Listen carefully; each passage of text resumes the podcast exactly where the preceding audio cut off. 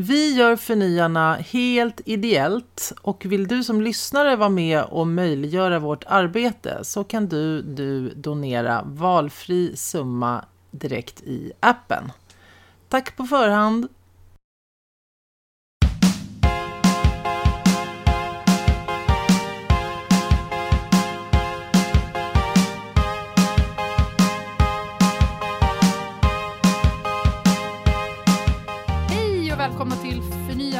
Jag som är Isabelle McAllister. Och det är jag som är Anna Branten. Och här pratar vi om komplexiteten i världen och försöker bena ut hur allting hänger ihop. Mhm. Och vi vill börja med att tacka våra sponsorer. Lång tystnad. What? För vi har inga. Det kanske, vi, det kanske ni har märkt. Eh, vi har väl liksom haft en känsla av att det till en början är väldigt svårt att försöka hitta sponsorer som på något sätt eh, är, är rätt i, Mm. idag eftersom man inte riktigt vet liksom vad det är man kan stå för och inte. Vi har så höga krav Nej. på liksom vilka vi ehm, vill samarbeta med i så fall.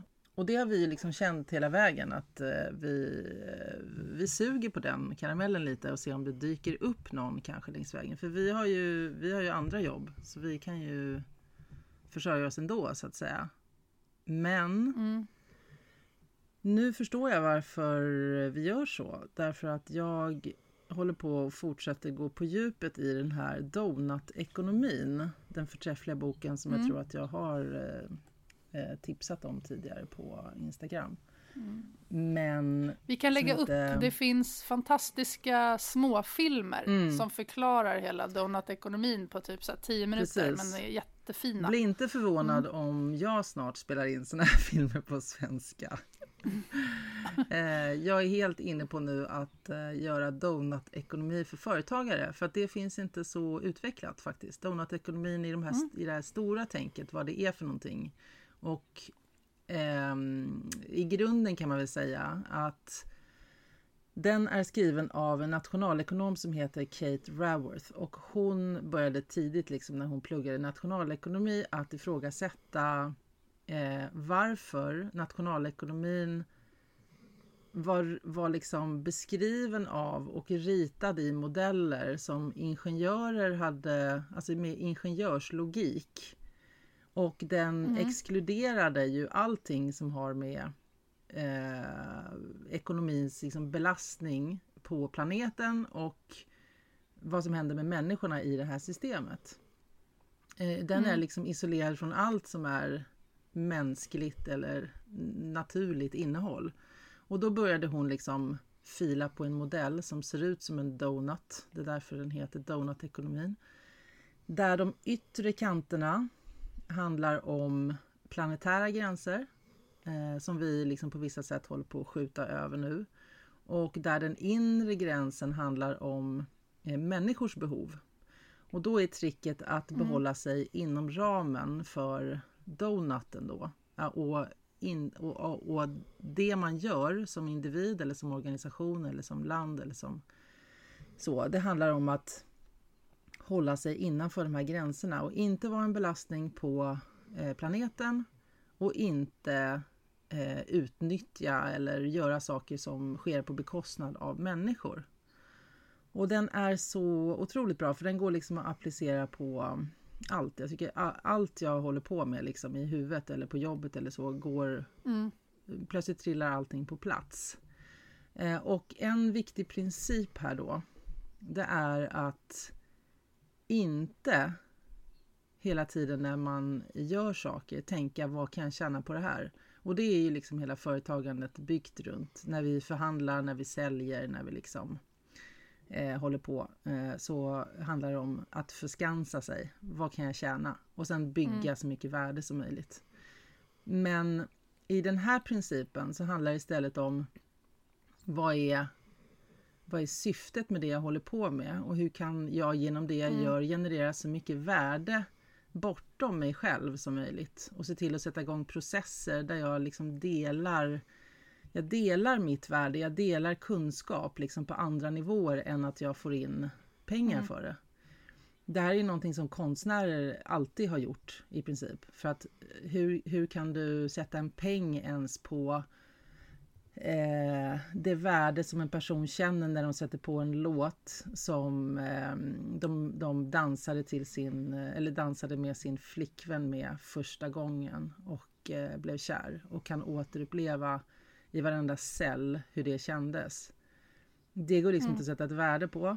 Eh, och många konstnärer till exempel eh, de tjänar ju pengar på andra saker. Alltså de, de, de jobbar med sin konst, skickar ut värde i världen men eh, det här liksom att, att kunna försörja sig på något, det är liksom en annan process. Så, så det var Mm. det plötsligt jag kände att det, det kanske lite det vi gör här. Nu säger jag inte att vi aldrig kommer vilja ha in en sponsor för vi kanske hittar den optimala sponsorn. Men plötsligt blev det, det vore ju lo- trevligt Ja. Men, Ja, precis. Men plötsligt så blev det logiskt att ja, men det är kanske det vi gör. För jag känner att vi, vi Ja, men vi försöker hitta någonting annat. Vi försöker bena ut vad, vad det är vi ska göra och hur man ska tänka. Om vi bara skulle gå rakt in och ta en massa pengar och försöka sponsra, alltså då, då ger vi oss själva inte den friheten riktigt. Nej, men exakt. Tänker jag att, ut, att, att testa de olika vinklarna. Ja, precis. Och, och vi... Den blir ju mycket svårare. Precis. Och det är kanske det som behövs. Att, att, eh, att inte behöva eh, liksom befinna sig i en ram när vi gör det här. Utan eh, kunna vara liksom Mm. totalt fria och se vad det i sin tur genererar. Precis, men jag tyckte det var spännande. Jag träffade något som jag tycker jag hör ganska mycket nu för tiden. Så träffade jag en kvinna den här veckan som sa så här, ja men det är många i min bransch som liksom börjar nu ifrågasätta vad det är vi håller på med. Ehm, men, och eh, på olika sätt. Så här, och det är väl bra, men jag har inte råd att välja bort vissa kunder. Ehm, för det går inte. Nej. Och då kände jag så här att jag kände inte den här personen speciellt väl, så jag tänkte jag kan inte gå in och ta den här diskussionen, men jag tyckte det var spännande till det här som vi nu pratar om. För att då undrar jag ju lite så här, ja men du har inte råd att tacka nej till de här sakerna. Och det är klart att det är privilegiet att tacka nej, eller som kanske man kan säga att du och jag gör nu med podden. Men istället för att vi sitter på sociala medier en timme så spelar vi in podden en Mm. timme. Alltså det är väl lite så man kan se det också. Så att det finns ju tid att hämta. Det här blir ju som en... Eftersom vi inte tjänar pengar på det kan man ju säga att det är en hobby eller det är en del av vårt företagande men som genererar värde istället för att direkt, direkt inkomst. Ehm, men om vi återgår till den här kvinnan då så kände jag bara så här, men då har ju du inte egentligen en fungerande business. Alltså om man skulle kolla på donut-ekonomin. Mm. Tittar du på de gamla värdena som är plus minus i plånboken Mm. så har man ju Mm. det. Men tittar du på de nya värdena som är att många ifrågasätter och ska vi då supporta de här äh, företagen som kanske inte är så bra i grunden eller inte. Mm. Ehm, så har hon ju inte en hållbar, ett hållbart företagande. Nej. För att man lever på någon annan eller man lever på planetens gränser. Mm. Och så långt hade inte hon riktigt kommit i tanke, eller ville inte. Nej. Alltså så. Um, och sa väl också lite att om jag håller på lite längre, för hon var ganska ny, så då kanske jag kan börja välja. Det. Och det är också mycket möjligt, att, så här, att man kommer till en viss position. Mm. Men frågan är om man då ändrar sig efteråt. Mm. Eller om man kanske måste göra det från första Mm. början. Det där är spännande. Ja, och så tror jag också att man, eh, och det behöver jag också påminna mig om hela tiden, för att man sitter så fast i, i den här liksom paradigmet av hur allting funkar i affärsvärlden och i ekonomin. Liksom. I hur, och jag menar, vi, är, vi är ju organiserade på ett sätt och, som, som är, tillhör det gamla och vi använder fortfarande begrepp som tillhör det gamla. Så det är ju en utmaning att, att kliva ur det och verkligen så här, ja men okej, Mm. vad, vad är det jag kan bidra med? Vad händer om jag plötsligt öppnar upp helt nya vägar? Alltså, eh, Mm. jag kopplar ihop eh, någon som jag jobbar med lokalt med eh, någon som håller på med någonting helt annat i en helt annan bransch. Eh, vad, vad, vad uppstår däremellan? Ja, men då plötsligt så mm. kanske det uppstår en helt ny process av något slag. Alltså, när man är inne i sin vardag och håller på och sitter fast i liksom eh, ett stressigt jobb, då är det inte så jäkla lätt att, att kliva ut. Men det är därför mm. som ett sånt här verktyg som donut-ekonomin har blivit för mig då är så bra. Därför att då kan du, du kan hela tiden liksom gå tillbaka till det. Du kan läsa, det finns liksom mm. ett... Um, börjar växa fram en sån här plattform där människor också delar eh, olika berättelser om hur de har mm. gjort när de har applicerat de här principerna på olika ställen. Ehm, det finns hela mm. städer mm. som håller på att väva in donutekonomin, som Amsterdam till exempel. Amsterdam. Mm. Eh, I sitt... Ehm, I hur de eh, liksom styr eh, stan och skapar policies och riktlinjer och så. Och det finns företag som, som designar sina företag helt efter de här principerna. Och mm. att ehm, men bara gå in och läsa om det och se någon film eller liksom så gör ju att man eh, kan få massor med idéer om hur man kan göra saker själv. Eh, det gäller att vara medveten mm. om den processen, att man liksom tillhör eller att vi alla egentligen tillhör, vi står, vi står liksom med en fot i det gamla och vi står också med en fot i det nya och att försöka mm. jobba så mycket som möjligt för att övervikten hamnar på det nya. Då. Just det.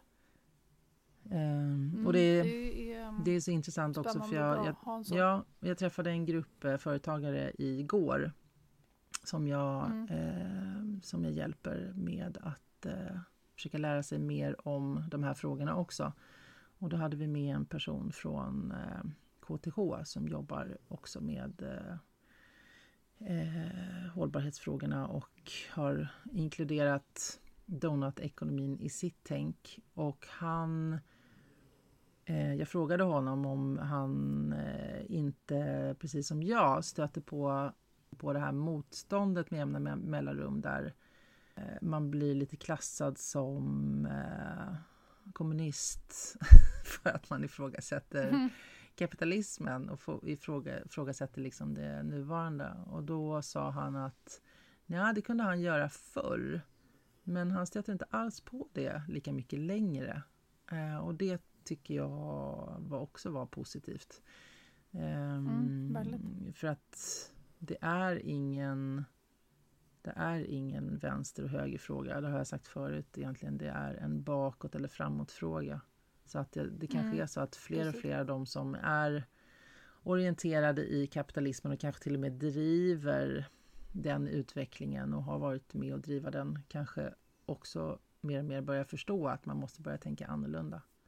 Så det känns mm. positivt. Men... Eh, det känns bra. Mm. Men alltså donutekonomin känns ju också en av de få visionära modellerna. Mm. Alltså att det är liksom någonstans, det är en slags plan, det är en slags ja. modell för att vi kan komma framåt och det är på ett område, alltså det heter ekonomi, så det är på ett område som folk pratar. Mm. Och på det sättet så känns det ju superlogiskt på alla sätt och mm. vis. Det är inte bara så här, åh, vi ska ge till naturen och flumma ut, Exakt. utan det är så här, det här är nej, ett ekonomiskt system Precis. som håller oss inom flera gränser, inte bara det monetära. Alltså. Och något som är väldigt, det är, det är, också väldigt fokuserat på just att uh, lyfta fram liksom positiva exempel och göra alla till medskapare mm. på något sätt i det här också. Mm. Och det trycker hon också på i boken att um, att, att, kritis att ha en, en um, ett tillvägagångssätt nu där man kritiserar det som inte funkar. Det menar hon ger eh, styrka och befäster det som inte funkar. Alltså man ger ljus, det är egentligen mm. en gammal buddhistisk tanke ju. Att ger man ljus åt någonting så, så växer det. Um, mm. Men, eh, och då menar hon att vi ska ifrån det. Vi ska ifrån uh, vi som vill liksom driva utvecklingen i någon, i någon sorts ny riktning. Ska ifrån mm. att uh, ifrågasätta, kritisera och istället bara visa på alternativ. Mm. Sen är det svårt att inte kritisera när man ser saker som är tongivande liksom, eh, personer eller företag gör saker som är helt mm. bananas utifrån den här logiken. Men ehm, eh, då kan det väl vara vettigt att på ett adekvat sätt liksom ja men så där ser inte jag det. Jag ser det på det här sättet istället och använda liksom den nya logiken i det. Mm. Men jag tänker att det är en liten skillnad också på att kritisera och kanske se mönster. Eller så vill jag bara mm. att det ska vara skillnad på det. Mm. Alltså lite som vi håller på med ibland här också, så kan man ju se det som kritik till en raddans massa saker, men man kan också se det som att vi försöker se sambanden. Och det där är ju en tunn gräns. Ibland kan jag känna mig som jag bara är arg hela tiden. Mm. Men, um, men det är bra att du säger det. Jag tror också att man måste hitta likasinnande och köra hjärnet ja. med dem. Det är jätteviktigt att göra det. Och få med sig de som är positiva till det hela så får de andra får de andra komma när de kommer, om de mm. kommer. För att annars så stångar man ju sig själv också blodig någonstans. Mm, precis. Mm. Ja, men det är inte därför vi är ja. här. Det var bara en liten reflektion jag hade. Ja, men det där var väl, det där var väl jättebra. Nu känns det lite som jag ska gå in och kritisera. Ja, men, för det. Förlåt. Men... Det är lite din roll. nej, det Nej, jag skojar. Um, nej, men jag, jag vaknade igår morse och um, tänkte som jag alltid tänker varje morgon att nu ska jag inte plocka upp telefonen. Eller det hinner man ju inte ens tänka mm. för att man är, jag är inte ens vaken. Mm. Så att jag tog upp och kollade vad klockan var och den var alldeles för tidigt innan det skulle ringa. Mm. Uh, och jag ändå så, och så tänkte jag så ja ah, men nu ska jag inte så plocka upp telefonen, jag ska sätta min intention för dagen och vara lite spirituell typ på morgonen. Det tog ungefär 22 sekunder och sen så gick jag ändå in och kollade uh, liksom rundan på nätet. Uh, och det här var ju alltså innan klockan sju på morgonen.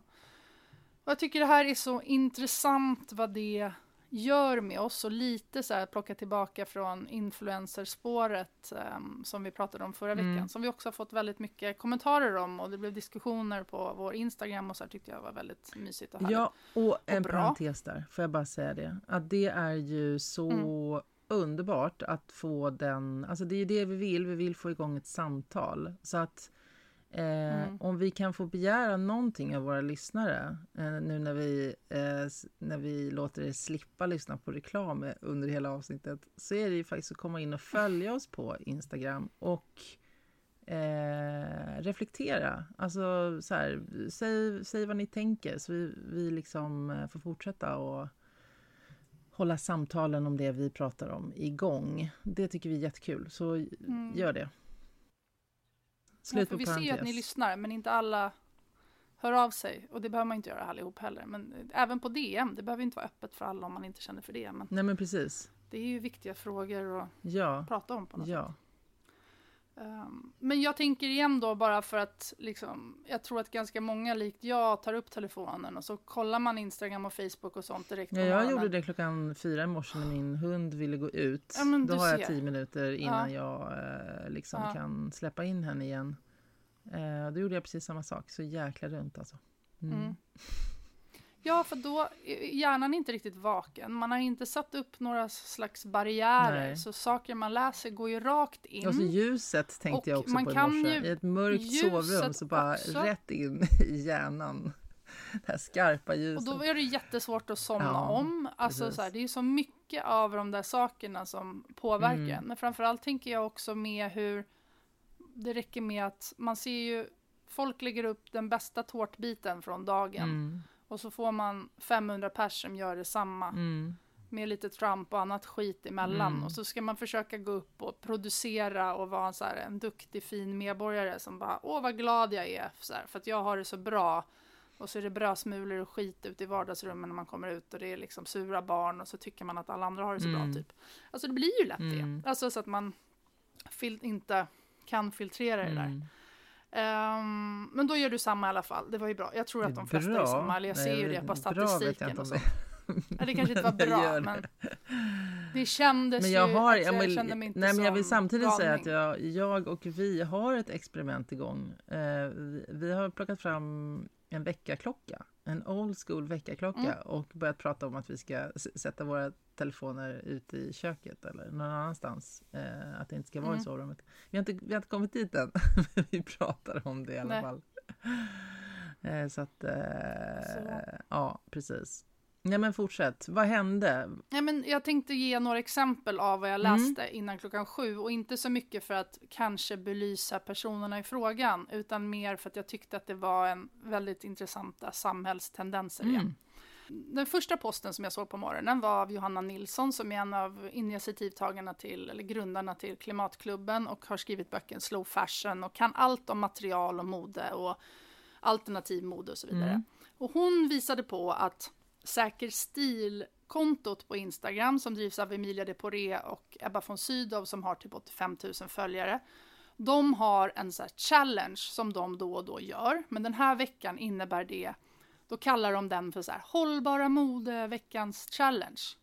Och då ska man varje dag lägga upp bild och hashtagga den med säker stil challenge.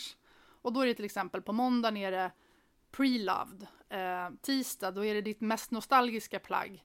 Onsdag din favoritfärg. Men då vinner man alltså, de drar en vinnare av dem som har lagt ut under den här dagen som får 2000 kronor att köpa hos det här modehuset som man, eller vad kallar man det för? Webbshop? Jag vill inte säga webbshoppen. Mm. Ja. Så de får 2000 kronor att handla för eh, hos den här webbshoppen. Och det är ju då nyproducerat mode. Och den här webbshoppen har ingenting med hållbarhet att göra. Men de väljer liksom bara att kalla det för hållbart för att den här webbshoppen lite vill belysa att de, de har några alternativ. Men det finns ingenting som är kopplat till det hållbara på den här webbshoppen. Det finns ingenting som säger hur de är hållbara. Det finns ingenting som säger hur Emilia och Ebba, vad de anser vara hållbart. Utan man använder bara hållbart som ett ord. Mm. Och då är det så här, tyckte jag var intressant, så här, kan man verkligen använda det bara som ett ord som du hittar på? Mm. Ehm, och det är väl lite det som Johanna skrev då också. Jag tyckte det var väldigt spännande. Jag gick faktiskt in på Säker stil på kontot och ställde lite frågor, men de har inte svarat. Eh, det är flera andra som har påpekat också, så här, vad, det är väl kul med en sån här challenge, men hur, varför skriver ni att det är hållbart när det inte Men det finns här är någon ju hållbarhetskoppling? jätteintressant. Det, för det är ju så, och det har vi varit inne lite på tidigare, att ordet hållbart, det Visst. går liksom att fylla med precis vad som helst. Och i det här Mm. vakuumet, när vi inte riktigt har eh, lyckats hitta några eh, några nyanser i det här eller att hitta, hitta en gemensam förståelse för vad ordet innebär så, så använder företag då möjligheten att kunna använda det på helt hejdlöst på sina sätt där hållbart då kan betyda Mm. precis vad som helst. Ja, men som som Mm. greenwashing, alltså det här, är, det här är ju verkligen greenwashing i, i liksom, det är skolboksexempel på greenwashing. Att man bara slänger in ordet men det man gör har egentligen ingenting med hållbarhet att göra överhuvudtaget. Nej, och jag tycker att de, Säker stil, alltså Ebba och Emilia, de har ju ingen koll på hållbarhet heller, för annars skulle de inte skriva på det sättet. För när, man sen, när de sen då har fått förfrågan, eller i kommentarerna så här, okej, kul med challenge, men varför hållbarhet? Det här om man ska köpa nytt. Det enda svar som de konstant ger till, jag vet inte om det var 145 kommentarer, alla var ju inte om liksom, kritik eller ifrågasättande, var så här, vi är övertygade om att våra medvetna följare vet hur de ska kunna köpa långsiktiga Alltså, långs, alltså investera i plagg som de kan ha långsiktigt. Mhm. Det var deras svar. Mm. Som är väldigt så här vatten på en gås. så här. Istället för att säga, mm, vi kanske måste se över det här eller hmm. Eh, och jag tyckte det var så intressant också i hur man fortsätter och bara, nej men det är bra. Vi har inte gjort något fel. Man kan inte erkänna felet. Man kan inte erkänna eller se att det finns en problematik i det. det. Eller jag hoppas ju att de gör det framåt någonstans. Men då kommer vi ju till problemet igen som vi pratade lite om i influenceravsnittet. Det är ju så här att många av de här, eller som de då, de lever ju på att jobba med modevarumärken. Mm. Um, och det blir ju ganska svårt då. Mm. För då blir det ju som vi, så här, då får man ju, det finns ju inga som är direkt hållbara. Nej, Uh, men de, nej. Du vet vad? Ja. Eftersom jag nu kopplar allting som jag håller på med till donutekonomin. Ska Till vi göra ett donut. försök att göra det Mm. här? För att det finns nämligen en eh, kategorisering eh, som handlar om fem saker som ett företag kan göra nu eh, i den situation som vi... Älskar Eller ja. hur? Ehm, och det är Mm. som en trappa. Ehm, så vi, vi går igenom trappan och så ser vi var vi placerar oss här nu då i den här, i, Mm. i den här logiken. För egentligen borde man dela upp hållbarhet i, i, i fem steg då. Då har du lägst ner Mm. på trappan. Det är att du som företag kan ehm, göra ingenting. Och du helt enkelt vänta in Mm. vad andra gör. Det vill säga tänka att Mm. ja, men det, här, det här rör inte mig. Eh, jag förstår inte kanske hur jag ska förhålla mig till det här. Så att vi, vi, vi ser liksom vad som händer i omvärlden och sen så kanske jag reagerar på någonting framöver. Eh, eh, sen har du eh, steg nummer två, trappa nummer två. Det är logiken göra det som får oss att tjäna pengar på det här just nu. Och det är väl här Mm. då som den här webbshoppen eh, tillsammans med Säker stil befinner sig och egentligen alla som håller på med greenwashing. Det vill säga, Mm. här har vi ett ord som heter hållbart. Hur kan vi tjäna pengar på det då? Jo, vi, eh, och det är liksom allt ifrån ehm, eh, liksom, köttproducenter som säger att de är klimatsmarta till flyg som, som är klimatsmart till allt möjligt. Mm. Liksom, att vi lever, vi lever totalt kvar i den gamla logiken av hur saker ska fungera. Eh, och använder vi de här nya orden som verkar vara viktiga, som kan associera oss med liksom någonting som är positivt och framåtsträvande, då kan vi tjäna massor med pengar. Så då gör vi det. Det är väl där man kan säga Mm. att de här befinner sig då. Men får jag lägga in en parentes Ja. där? Jag vet inte om jag tror att det är så cyniskt. Jag tror att många människor har, alltså så här, de flesta företagen idag jobbar ju med hållbarhet. Mm. Alltså, jag tror att Emilia och Ebba, alltså, eller liksom, Tror de, de de är fullt något. Ja. medvetna om eh, i Parisavtalet, alltså så här att världen, att det finns klimatförändringar och så vidare. Alltså vi lever ju i Sverige, jag tror att de flesta, det är inte som så här Trumpland, alltså att det är så här denial över att klimatförändringar inte Mm. Men man vet inte riktigt Nej, hur man ska göra absolut och man kanske bara vill, man har börjat, men min ifrågasättande är nog mer att så här, som vi också har pratat om innan, men varför prata om det när du har tänkt tanken men inte riktigt börjat? Mm. Eller du har precis börjat, alltså när får man kalla sig en författare? Är det när man har skrivit ett inlägg på Instagram eller ska man ha gett ut tio Precis. böcker? Alltså så här, ja, mer det jag vill säga, för nu lät Nej. det ganska mycket som att Ja, det men var väldigt så här, vi ska bara ja, tjäna på det här. Det. Och, och där finns det ju... Men det finns en liten... Där finns det faktiskt ja, också företag, vet jag, som gör jättemycket men som inte vågar prata om det överhuvudtaget just för att de inte Precis. ska bli anklagade för att greenwasha. Eh, och jag tror Mm. precis som du. Sen tror jag i och för sig att det finns cyniker också. Att det finns marknadsavdelningar som sitter och säger det här kan Självklart. vi tjäna pengar på. Ehm, men Mm. eh, jag tror, eh, jag håller med. Förlåt. Mm. Ebba och Emilia. Nej, du vill inte säga förlåt. Jag bara... Ja, Nej.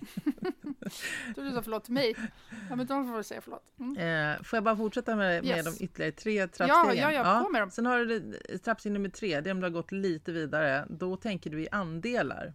Alltså, jag gör min del av vad som ska göras. Man försöker tänka att ja, men, Mm. utifrån vem jag är, var jag befinner mig eller vårt företag eller så, så, så um, eh, alltså utsläppsrätter och sånt handlar väl, det tänket handlar väl lite om det. Att så här, ja men eh, jag får lov att skita ner lite grann. Det gör inget om jag liksom eh, gör det här, för jag gör, gör ju ändå det här. Det är steg nummer tre. Sen har du steg nummer fyra och det är att satsa på att vara klimatneutral. Det är det ju många som gör idag som är liksom, ehm, ja men som Ikea till exempel, som säger att de ska vara klimatneutrala 20, vad säger de, 30. Eh, det finns fler som har Mm. den ambitionen och blir jättehyllade för det då. Och då. Men då är frågan så här, att vara klimatneutral, är det egentligen att vara 100% mindre dålig? Alltså, jag gör, fortsätter göra samma saker. Jag sitter kvar i det här liksom sättet som vi organiserar och Mm. orienterar oss på i eh, det gamla ekonomiska tänket. Men jag, jag, gör, jag gör det 100% s- liksom mindre dåligt. Där man då kan Ja. kliva upp till det femte steget. Då tänker man donut. och vad tänker man Då då? tänker man donut. Jo, då ja. tänker man, då gör man någonting totalt nytt. Alltså i det Mm. nya, det här nya landskapet, framväxande landskapet. Då, då, då liksom Mm. kanske man gör så här. Man, man sätter sig ner i sitt företag eller själv eller vad det kan vara. Och sen så börjar man rita på ett nytt vitt papper och så tittar man så här. Vilka är vi? Vad har vi för kunskap? Vad skulle vi kunna generera för helt nya typer av värden och till vilka skulle vi kunna göra det? Vad har vi för styrkor? Vad har vi för Mm. möjligheter? Ja, men oj, tänk om vi skulle ta vårt kunnande kring det här och så göra någonting nytt ihop med de här. Då skulle vi liksom kunna kanske förändra en hel process som når hela vägen upp till hur man upphandlar eh, saker i Stockholms stad. I don't know. Eh, alltså, Mm. Man gör något som eh, är helt nytt och tar företaget, organisationen in i framtiden. Mm. Jag gillar de fem stegen. Det, bara, det känns som ett stort hopp där mellan fyran och femman ändå. Ja, det kräver ju att du får insikt. Det kräver ju Mm. att poletten trillar ner. Att Mm. vi måste släppa taget. Och det är lite som jag sa innan, man står kanske med en fot i den ena världen för man måste ändå förhålla sig till Precis. hur allting redan funkar. Och så står man med en fot i Ja, och möjligheternas... alla andra är i den andra foten. Ja, inte alla andra. Många andra finns i det, Ja, an, i, i det nya och det gäller Mm. liksom att hitta dem då också. Eh, och sen så jobba för att försöka väga över. Mm. Och då vi, återigen vill jag påminna om att det finns väldigt många som faktiskt gör det här redan idag. Alltså som, som, som gör Mm. det rätt. Ehm, Mm. och det finns företag som har gjort rätt redan från början. Patagonia är ett sånt klassiskt exempel på ett företag som Mm. i dess hela själ gör allting som man kan Mm. Och ändå och pengar. ändå tjäna pengar. Precis. Mm. Men ehm, tillbaka till... Ja, ehm, ett ja, men tillbaka till eh, din morgon här då. Eh, Till min tror du att du kommer få något svar? Jag tror inte det. Nej. Men det vore kul och för att, för att om de ska svara på de frågorna jag ställde som var så här, vad, vad tycker ni om håll, vad är hållbarhet för dig? Alltså vad betyder betyder här för er just? Mm. Hur ser en hållbar garderob ut? Hur många plagg? Vad menas med ett långsiktigt inköp, alltså, inköp för era följare? Hur vet ni att era följare är så medvetna? Just det. Alltså, då måste de ju rannsaka sig själva ganska Ja. hårt. Och det vet jag inte om de kan eller vill utan att stå där med brallorna nere. Nej. Så att, I alla fall, från miljö och mode. Så nästa spaning var att jag eh, hamnade på Peter Rungs Instagram. Mm. Han är en aktiv feminist och jobbar mycket med värdegrund inom sport bland annat. Och eh, tillsammans eh, med sin fru Nina Rung så gör han ju en massa bra saker. Och han lägger upp en film från IK Sävehof. Och det ser ut som en så solklar mobbing-situation. Mm. Det är en vältränad man som står i en dusch, en så kal dusch, i kalsongerna och står lite så här ihopkurad. Mm. Och sen är det en massa spelare som går fram till honom och häller någonting som ser ut som kakao eller kanel eller någonting. Mm. Ehm, och Peter skriver, och han är ganska bra på att se sådana här äh, saker tycker jag. Ehm, ja, men hur klubbar och hur man pratar med varandra och landslaget ibland. Så men, felaktiga och mönster liksom, eller normer. och ja, Mm. men så här manliga. Han är väldigt duktig tycker jag också på att så här, berätta själv så här. Nu var jag, nu gjorde jag en typisk, jag säger manlig sak, alltså så som jag är uppvuxen med att tänka Mm. på det här sättet. Så han, han, jag tycker han är ganska bra på också att belysa inte bara andra utan även sig själv i så här, det här är liksom normen jag är stöpt i någonstans av samhället. Det handlar inte bara om mig som person utan det är det här vi ärver. Mm. Ehm, och tittade man på den där äh, filmen ganska snabbt så blev man så här, men gud vad är det här? Så här solklar, du vet, mobbing-situationsgrejen som jag sa. Uh, men sen började jag ändå så tänka och sen så reagerade jag lite på hur Peter skrev. För då var det liksom, han skrev typ så här, hej IK Sävehof. Om ni vill fortsätta med de här uh, penalismsituationen och så vidare. Tänk på det här innan ni... Så här, ja, här är mina tips till er, skriver han. Så här, inventera de stereotypa förväntningar på varandra som riskerar att bli destruktiva eller skapa otrygghet. Undvik alltid lekar som innebär penalism, förredring, underkastelse eller upprätthållande av hierarkier. 3. Se över er värdegrund och ställ tre enkla frågor. Vad behöver vi sluta med, börja med, vad kan vi fortsätta med? Och så vidare. Men det var ett ganska så här, uppläxande um, inlägg. Och jag har egentligen inget problem med det, men då gick jag in på IK Sävehofs, alltså var filmen kom ifrån. Mm. Och då stod det typ så här, Bertram fyller, eh, fyllde år så vi firar på danset med kanel, eller något så här, stod typ två rader mm. så här. Och så började jag tänka så här, hmm, okej. Okay. Uh, och då googlade jag på det där och då visade det sig att i Danmark tydligen så finns det en tradition att man häller kanel på folk som är ogifta och fyller 25 och man häller peppar på folk som är 30 och um, inte gifta. Ja. Fråga mig inte varför, länge Danmark så alltså. inte, så var det lite vi måste ha ett eget avsnitt om fick, Danmark, liksom. kan vi inte ha det? ja. Det är för vilt. Ja. Um, men, och, och, då kan man ju tycka vad man vill om det, för om man är 25 och ogift kanske man, om man bor i Danmark, och även om det här är tradition, så kan man ju tänka så här, ja den här traditionen kanske inte är jättekul att bli uthängd för att vara, alltså så här, någon kan ju tycka att det är kul mm. för att man får uppmärksamhet, någon kan ju tycka att det är jättejobbigt att få sitta där på tronen och få en massa kanel på mm. sig. Och så tänkte jag så här, hmm, de kanske gjorde det i duschen för att det är lättare att städa, mm. vad vet mm. jag, typ så här. Tyckte kanske inte var så farligt. Um, men det som jag tyckte intressant med det här var då lite tonen i konversationen. Eh, det var flera som gick in och skrev så här, ah, men vad har du hållit på med Peter, eh, låt dem ha lite kul för fan. Du vet det här klassiska, har du ingen humor? Mm. Liksom. Och jag tycker ju på ett sätt att han, Peter har rätt i sak. Um, I liksom att det här händer ju hela tiden.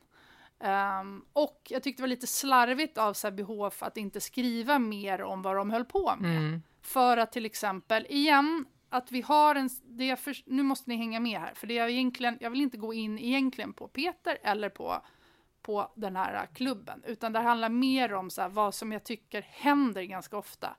Vi har en situation, några har haft kul och vet vad som har hänt mellan dem i det här omklädningsrummet. Mm. Um, de lägger ut det på nätet. Men när man väl lägger ut det på nätet, då tillhör inte det här det är inte, sammanhanget det är inte längre. deras upplevelse. Nej det. Nej, det är inte sammanhanget längre, utan det är ju allas upplevelse. Mm. Någon då som Peter som ser det här gång på gång på gång på gång blir så här, men vad fan, kom igen nu, och skriver liksom den här, istället för att kanske, alltså hade jag fått önska så kanske man hade behövt vara lite mer så här, jag har ingen aning om vad ni gjorde här. Men det ser ut som, när ni lägger ut det här på det här sättet, mm. då uppfattas det här som penalism, som det här. Mm. Vad ni också gör är att ni, spär, ni visar en bild för unga killar och tjejer att det här är okej, okay, mm. eftersom ni inte förklarar er. Mm. När jag gick in lite senare igår och kollade på Sävehofs eh, liksom, post igen, då hade de skrivit om texten. Mm. Och då skrev de typ så här, um, jag måste nästan ta upp det. Men de skrev istället typ, de hade förklarat sig bättre. Så de skrev så här, vi, det här är en dansk, vi har en dansk i laget och han sa så här, det här är en tradition och han som fyllde år sa så här, ja men vad kul. Och så gjorde vi det i duschen för att det var lättare att städa. Mm. Alltså så här, eh, alla var med på det och alla var glada. Så här.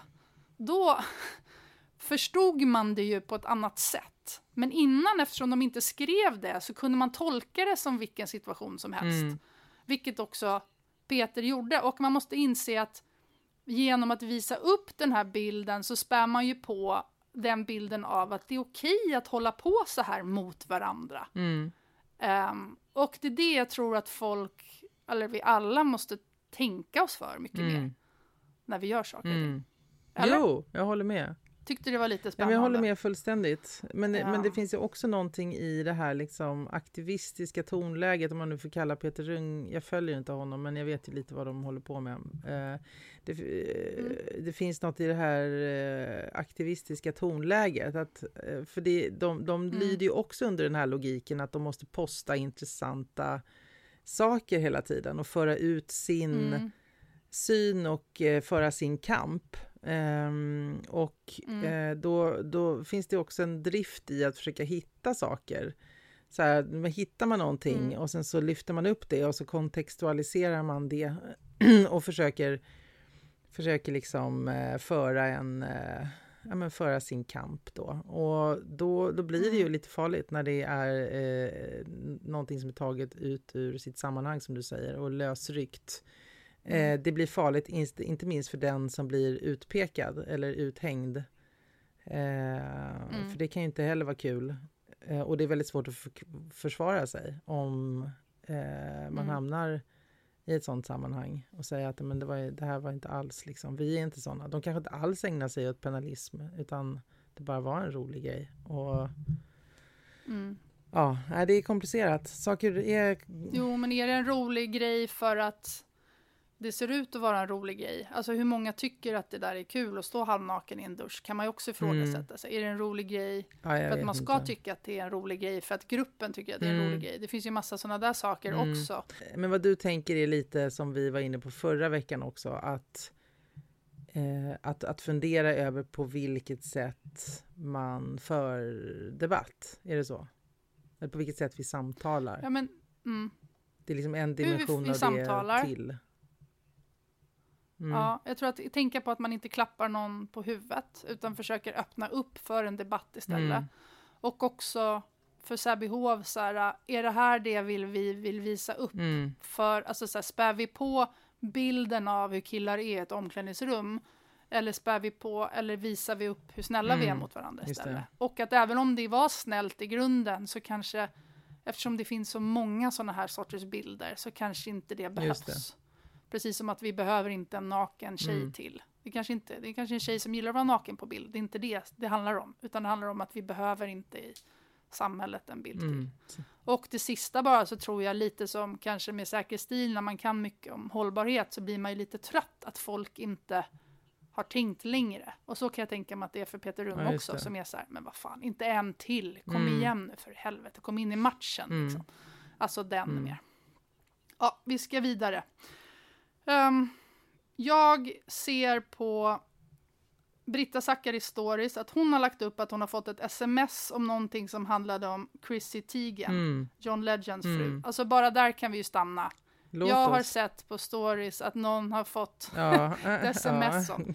Jag följer inte John Legend eller Chrissy Du, Teigen. vad vet, roligt att du säger det. För att jag har varit på väg att fråga dig flera gånger, off air, vad du har för såna Ja. här um, guilty pleasure-konton som du följer. Du vet såna här konton som man bara går in på och liksom känna sig Mm. lite härlig en stund. Eh, och då hade jag tänkt tipsa om Ja. hennes, för jag var oklar över om du följde henne. Eh, Men jag följer henne, slaviskt Nej. nämligen. Ja. Eh, Ja, vad kul. Eller, vad, eller ja. ja.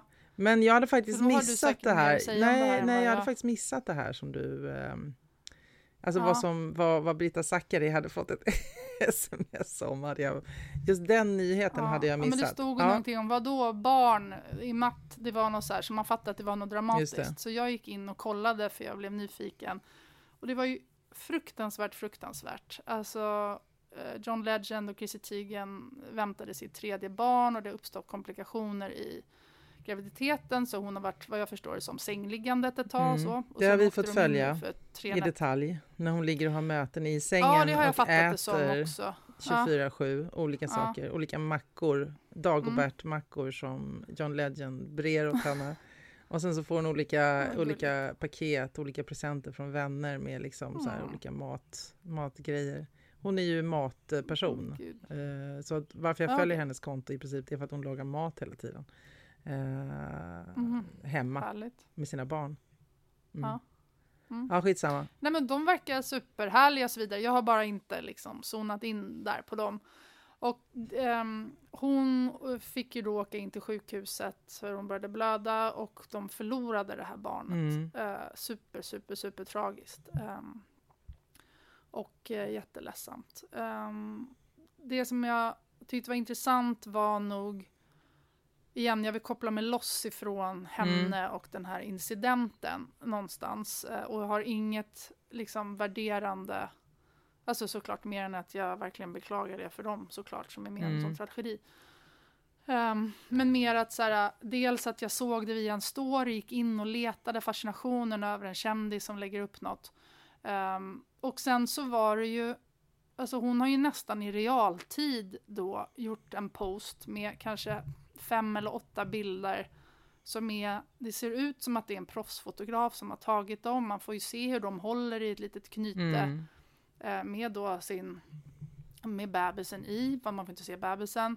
Det är svartvitt, det är ju liksom Snyggt. igen ganska så här tjus, det är snyggt Mm. liksom, polerat. Och sen är, och så är det ju en fruktansvärt heartbreaking text om det de har varit med Mm. om.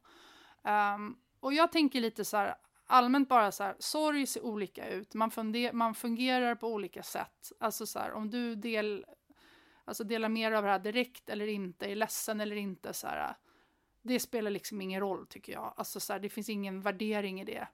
Men det finns, det är ändå en, en, en nutidstecken i att göra det i realtid. Alltså så här, om hon är öppen och är öppen med allt ehm, så är ju det en del av hennes liv att fortsätta vara det antar jag. Plus att man kanske, när man är sådär stor så kanske man slipper paparazzis och grejer och för, man äger sin egen historia. Men det säger ju ändå ganska mycket om så tiden nu, att man ändå direkt när någonting händer delar med sig med 36 miljoner Mm. människor vad som händer. Mm. Ehm, som är... Ja. Det, det, jag kan liksom inte riktigt greppa det. Så här, vad gör det? Vad gör det med oss? Vad gör det med oss som är betraktaren? Alltså hur jag så här lite nasty, bara, och det har hänt något, går in och liksom följer den här personen som jag inte vet någonting om förutom att det är Hollywood och glammigt. Men jag, liksom. jag tänker Vad- att hon tror, precis som många sådana här konton som är väldigt öppna och, och delar med sig Mm. av sitt innersta privata. Jag, tror att de tänker att de eh, ger en möjlighet för andra människor att identifiera sig med någonting som är svårt. Alltså att det Mm. känslomässigt ska hjälpa människor som har liknande problem, kanske, att förstå Mm. att det finns berömda, rika människor som känner likadant och som också har det Mm. jobbigt och att det finns liksom en, ja men det finns ett identifikationselement i det som ju säkert är, är Mm. liksom positivt på ett sätt. Men och det tror jag men, verkligen. men det, Mm. det som bekymrar mig mest, det är ju den, den high, hur säger man det på svenska? alltså den, det rus som hon förmodligen har liksom i perioder när hon lämnar ut sig och hon får massor med kärlek. Alltså hon är van, hon, hon, hon har ju så långa stories alltid med liksom allt hon gör. Mm. Ehm, och att ha miljoner följare och hela tiden få eh, liksom hjärt-emojis i miljontal med, med, av människor som liksom följer en och ger en kärlek. Alltså det måste vara, jag, jag kommer att tänka på, jag läste en bok om, jag var extremt tjust, förtjust i Dave Gahan i um, Depeche Mode när jag var liten. Eller jag var förtjust i Depeche Mode. Det var liksom min första så här, du vet, jag läste alla texter. Jag försökte förstå världen och i synnerhet killar genom eh, de texterna. Så att, eh, och han Mm. spårade ju ur, han började ta heroin och ehm, hade perioder då han liksom var superknarkare. Och då så läste jag en bok om dem. Och då så beskriver han varför han började eh, knarka. Och då var det för att när han... Den, den, det ruset som han kände när han stod på scen och hade en jättestor publik framför sig som dyrkar honom och han eh, bara känner sig så otroligt fantastisk. Det ruset ville han liksom ha hela tiden. Han blev beroende av det ruset. Och att mm. inte kunna ha det i sin vardag gjorde att han behövde börja knarka. Det var hans förklaring i alla fall. Men jag kom att tänka, mm. på, tänka på det just när jag tänkte på henne då. För att jag tror ju någonstans att hon, ju, hon säkert är beroende av alla de här eh, hjärtemojisarna som hon får och alla mm. tusentals mm. kommentarer. Eh, så att när, när hon ligger med John Legend bredvid sig i sin sjukhussäng, då, då är det lika närvarande alla människor som håller på och pumpar in kärlek i hennes telefon. Alltså de är med mm. där på något sätt med henne. Mm. Men det, det, hur länge kan en människa vara på en sån, i ett sånt rus, tänker jag. Alltså det är ju... Nej, det måste man väl föda igen då? Alltså... Nej, men, ja, men liksom hur, hur länge kan man stanna i, i det här? Alltså hon måste ju också ha alltså, stunder då hon behöver få vara sitt allra privataste eller liksom känna känslor som inte är likable. Eller vara... Mm. Så det blir väldigt konstigt när man tänker så att... Och vad händer om hon plötsligt skulle känna att hon har delat för mycket?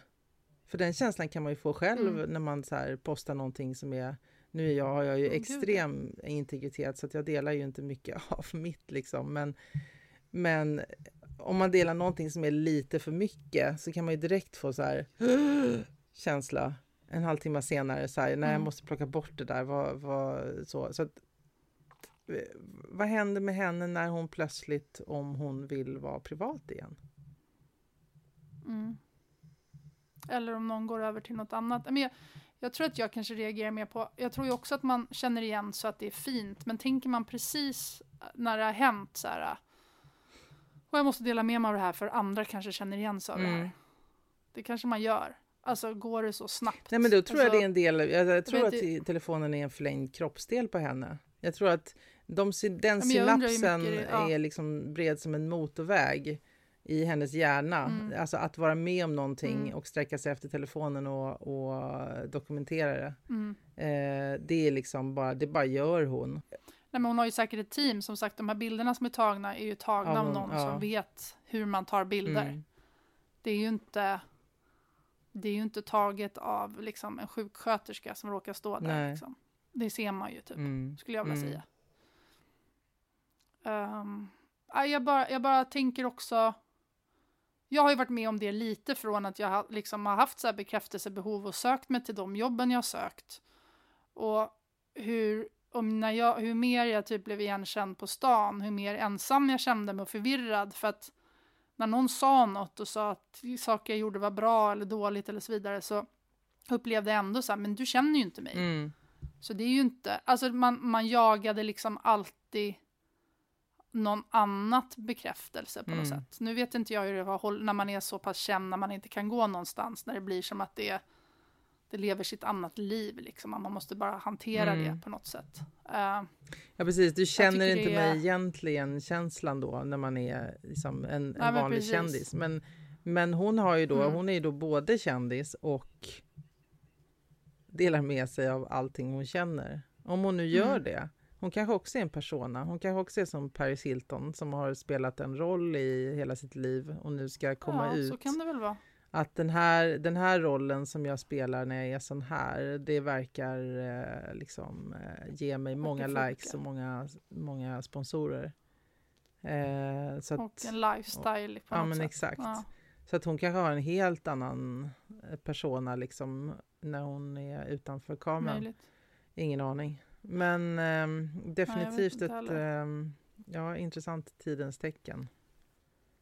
Ja, och men märkligt. det som också är intressant med det här om man tänker på att den här extrema realityn då, det är ju som till exempel att The Kardashians kommer lägga ner för att tv-produktionen hinner inte, det går för snabbt på sociala medier så, så alla vet om och alla har sett mm. redan. Alltså, det. När det väl kommer ut. Mm. Och det är också spännande då, så här, tvn, tvn är för långsam och det kände jag lite så när man såg den här hopplösa presidentdebatten med Biden och Trump häromdagen också. Mm. Um, så är det så här, alltså det här debattforumet, alltså är inte det också förlegat? Vad, vad ska han säga där? Förut var ju det en chans att nå ut till Mm. folk. Så vad ska Trump säga där som han inte har sagt på Twitter Mm. redan? Och lite som Trevor Noah sa, varför, va, varför finns det ingen som call out the facts? Mm. Alltså så här, det är lite som att man har en NBA-final och man får döma sina egna fouls. Alltså så här, det Mm, tyckte jag var, det. det har jag tänkt på Ja, ganska det. länge med debatter Ja. faktiskt. Men just det där att realityn är död för att vi har någon överreality och vad kan vi lita på då? Vad som vi, precis nu när vi spelar in det här så fick vi höra att Trump hade covid och det första jag och min man pratade om var så här, ja men är det sant då? Ja, just det. Eller är det här liksom ännu en Ja, stunt det är ju sjukt att det är det första man ska tänka. Är Ja. det sant? Ja. Nej, men jag tänker att vi båda kanske ska ha en liten, ehm, en liten, inte hemläxa, men ehm, att vi kan läsa en bok som är lite på det här eh, temat Mm. som avrundning. Ehm, som är Tone Schunnesons Oh ja, nyaste bok, den som, har jag redan beställt. som jag inte vet vad som heter. Dagarna, dagarna, dagarna tror jag den heter. Dagarna, dagarna, dagarna. Eh, jag har inte läst den än, men hon, det var en väldigt fin intervju med henne tyckte jag i Svenska Dagbladet. Och eh, då beskriver hon sin karaktär i den här boken. Och då frågar reportern så här, hur mycket visste du om henne när du satte igång? Och eh, det handlar ju då om en kvinna som är i sociala medier, eller hur? Ja, hon är någon sorts eh, influencer. Då säger reportern då, hur mycket visste du om henne när du satte igång? Då sa hon, mer än vad jag själv förstod. Jag har tänkt mycket på den nya tidens kroppsarbete, där man är så knuten till sitt namn. Vad kommer att hända med alla dessa kvinnliga influencers vi ser nu? Hon har ju själv svaret, det betalar med sin integritet. Man måste ju ge så mycket, sin kropp, sina minnen, sin vardag och sedan upprätthålla bilden man skapat. Ta Bib som karaktären då heter, som är tjock och egentligen vill banta. Det kan hon inte. Hennes följare måste känna igen henne. Hela den här branschen går ut på att vara stolt över den man är. Idag ska vi äga allting, som att det var varor vi köpt. Vår historia till exempel. Men tänk om vi bara vill glömma alltihop. Ja, så bra alltså. Så bra. Mm, Så nu läser vi den och begrundar denna samtid. det gör vi. All right. Tack för idag Anna. Men du, tack. Vi hörs snart igen. Det blev abrupt slut, men hej då, vi hörs snart igen. Hejdå. I want somebody to share, share the rest of my life, share my innermost thoughts, know my intimate details. Someone who'll stand by my side and give me support. And in return, she'll get my support. She will listen to me when I want to speak